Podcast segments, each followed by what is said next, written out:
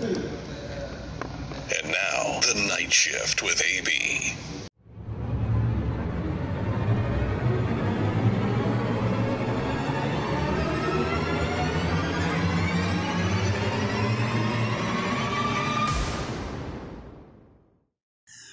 Good evening to you, folks. It's AB with Scoop Media Podcast and uh, the original concept for my family of podcasts, the first podcast that I come up with um, that I planned on doing for several years. And now we're going to kind of get things really going in motion is the night shift. The night shift is when I like to work. The night shift is when uh, my mind works well and um, it's nice and quiet to digest the news uh, cycle, um, being nocturnal as I am. So this is kind of the uh, the original night shift podcast. And for a long time here, as I've been doing social spotlight on small business, I kind of been chewing on where to take the night shift. The night shift currently is sponsorless. It always will be sponsorless um, because I don't believe that the the uh, the opinions and the facts and and things that I'm going to bring to the table through this podcast is fair to a particular advertiser who may agree or disagree with what I'm saying. And that's the logjam that we've got into with Fox News, CNN, MSNBC, when you get the right and you get the left. Um, it has to do with sponsorship, it has to do with advertisers and who pays the bills. So the night shift is totally on me. Um, this is also probably going to be my, uh, wouldn't call it my favoriteest project. Um, Social Spotlight on Small Business definitely is a lot of fun, and I, I enjoy small business owners and and get them, getting their uh, their products and their services out there. But when I first got into freelance journalism about ten years ago, um, I had a hard on for corruption. And those of you who have followed my stuff over the years know the good old down in Drumacothe, Chillicothe, Ohio. Um, sure enough, we found plenty of that Chillicothe's been famous nationally uh, for missing women, um, huge opiate problem. Um, lots of corruption drives those things. And I found out that corruption keeps you awake at night. So I've decided to kind of reinvent um, important things. There has to be part of my podcast because it gives me reason to do what I do, that I'm making a difference and I'm getting information out there maybe in a way that you haven't heard anywhere else. And that's where we're going with this very first original podcast series. It's called The Methademic. Folks, I'm here to tell you that the largest drug problem in the United States of America currently is not heroin or fentanyl, it is crystal meth. It's a methademic. Um, for some strange reason, mainstream media doesn't even talk about it or even act as though it exists. But meth charges, for example, in the prison and jail systems. I was looking up some statistics the other day. 35% of the prison and jail populations has something to do with methamphetamine currently. That's gigantic. That's one in three inmates coming through the system have something to do with either buying or using or being an addict of methamphetamine. Why isn't media covering this? This is going to be a question that we're going to go after through this multi part series over time because at this point in time, I don't know. So I'm going to learn with the rest of you and take in the facts and get it to you in a way that, you know, I've always in my journalism been the one that ran against the grain. Um, folks, we have a gigantic problem with methamphetamine. It needs to get under control, or our whole country is going to be awake 24 7. Crystal meth to give you a little bit of a background, has been around for a lot of years. It used to be my, uh, primarily um, a drug that kind of come out of the biker scene in the, the Pacific West, United States, California, Nevada. Um, meth was extremely expensive. It was at one point in time for drug people out there that don't know what this is, but you do, 100 to 120 dollars a gram in the 70s and 80s as it was first being manufactured because the cost was very high to uh, make it because it was relatively new. But methamphetamine itself goes all the way back to Adolf Hitler, who had his own private doctor who shot him up with crystal meth before those fiery speeches you would see. Well, he was he was methed up, folks. Um,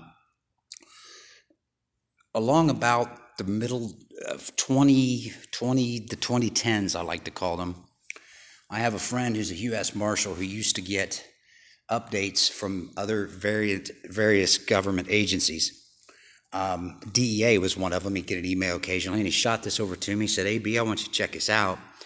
And the DEA had estimated that the Mexican drug cartels have been stocking safe houses, walls, floors, attics, underground, above ground, in sheds, wherever they could put it.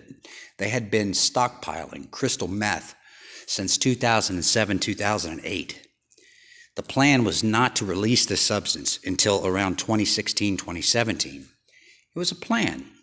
Um, the Mexican drug cartels are about business, and they looked at their long term business plan and realized that the production of crystal meth was a lot cheaper than cocaine and heroin. Now, one good thing, if you want to call it that, that kind of came from this explosion of crystal meth or glass or ice or cream, um, shards, other names for it, was right about 2016, 2017, and actually the height of the opiate epidemic and the overdose epidemic. We had an overdose problem. It was gigantic in this country. More people died from overdoses than was killed in the Vietnam War. It was like a self-inflicted Armageddon. Crystal meth come along. Statistically, the numbers dropped on the overdoses. Now, the powers that be say that's because of drug pro- programs. It's because of, uh, you know, all hands on deck to try to figure out why people were uh, killing themselves. But really, the truth in the streets is a large portion of heroin addicts moved to crystal meth. It took the dope sickness off. So, what it did was it slowed down the heroin intake, which had the fentanyl in it, and basically, if you want to call it that way, saved some lives. When it came back, crystal meth that is, from the from the 70s and 80s, it was 100 to 120 dollars a gram. When it came back, it was dirt ball cheap. The cartels, business savvy as they are, said, you know what, we're going to take our product out there and we're going to give it to them almost for free. We're almost going to pay them $10 a gram, $20 a gram. And a gram is enough to keep up one person for about four or five days, so you know, folks. Um, it come along, it was a lot cheaper. It kind of put the dent in the shake and bake meth um, industry. Um, and like I said, it come along right at the height of the opiate the epidemic, excuse me, where the overdoses were really in bad shape. Um, but as this is all going on, and what I want to get about, what I want to talk about, not only to educate the podcast listeners about the, the, the largest drug problem we have currently in this country, is why mainstream media is keeping their mouths shut. They talk about heroin, they talk about overdoses, they talk about cocaine, they talk about prescription drugs, but you don't hear the headlines say, next up at six, 35 people didn't sleep for a week, strung out on methamphetamine, robbed a store. You don't hear it, it's not there. So, as usual, media has some kind of stake in the game. Somebody's keeping a muffle on them. And of course, it took me, and if you go back and you Google, Google search uh, heroin overdoses, Chillicothe, Ohio, back in 2015, before Columbus Media even covered heroin overdoses, I was doing that through my alert page system, and actually, Channel 6 and Channel 4 come down and interviewed me. I was on TV. You can see my pretty face instead of hearing my pretty voice. Um, basically, was cutting edge at pushing media into talking about overdoses because at one time overdoses were considered uh, a privacy matter like a suicide, so it wasn't news. And then I saw one weekend in Chillicothe where there was like 10 overdose deaths, and there was nothing in the paper about it, nothing on the radio about it. So I kind of went out to social media and kind of made it stink and said, look, you know, there's something wrong here. Um, there's a lot of people dead that didn't want to be dead at the beginning of the weekend. That's not a suicide. So it wouldn't be the first time that I've uh, had to light the fires up. Us freelance journalists are, are good for that. Um, but I want to know why media is keeping their mouths shut because they are. And um, we're going to be talking a lot more about this methademic. We're going to be uh, really getting down into it, it's probably going to be about a 12 or 13 part series. This is just kind of a, an opening uh, introduction to what we got going on. And um, if you have any questions or comments, you can follow us uh, on the Night Shift on podcast on Facebook. Come right up the stream. Love to hear from you. And that is a wrap. There you go, folks. That's the scoop, where it's always the night shift.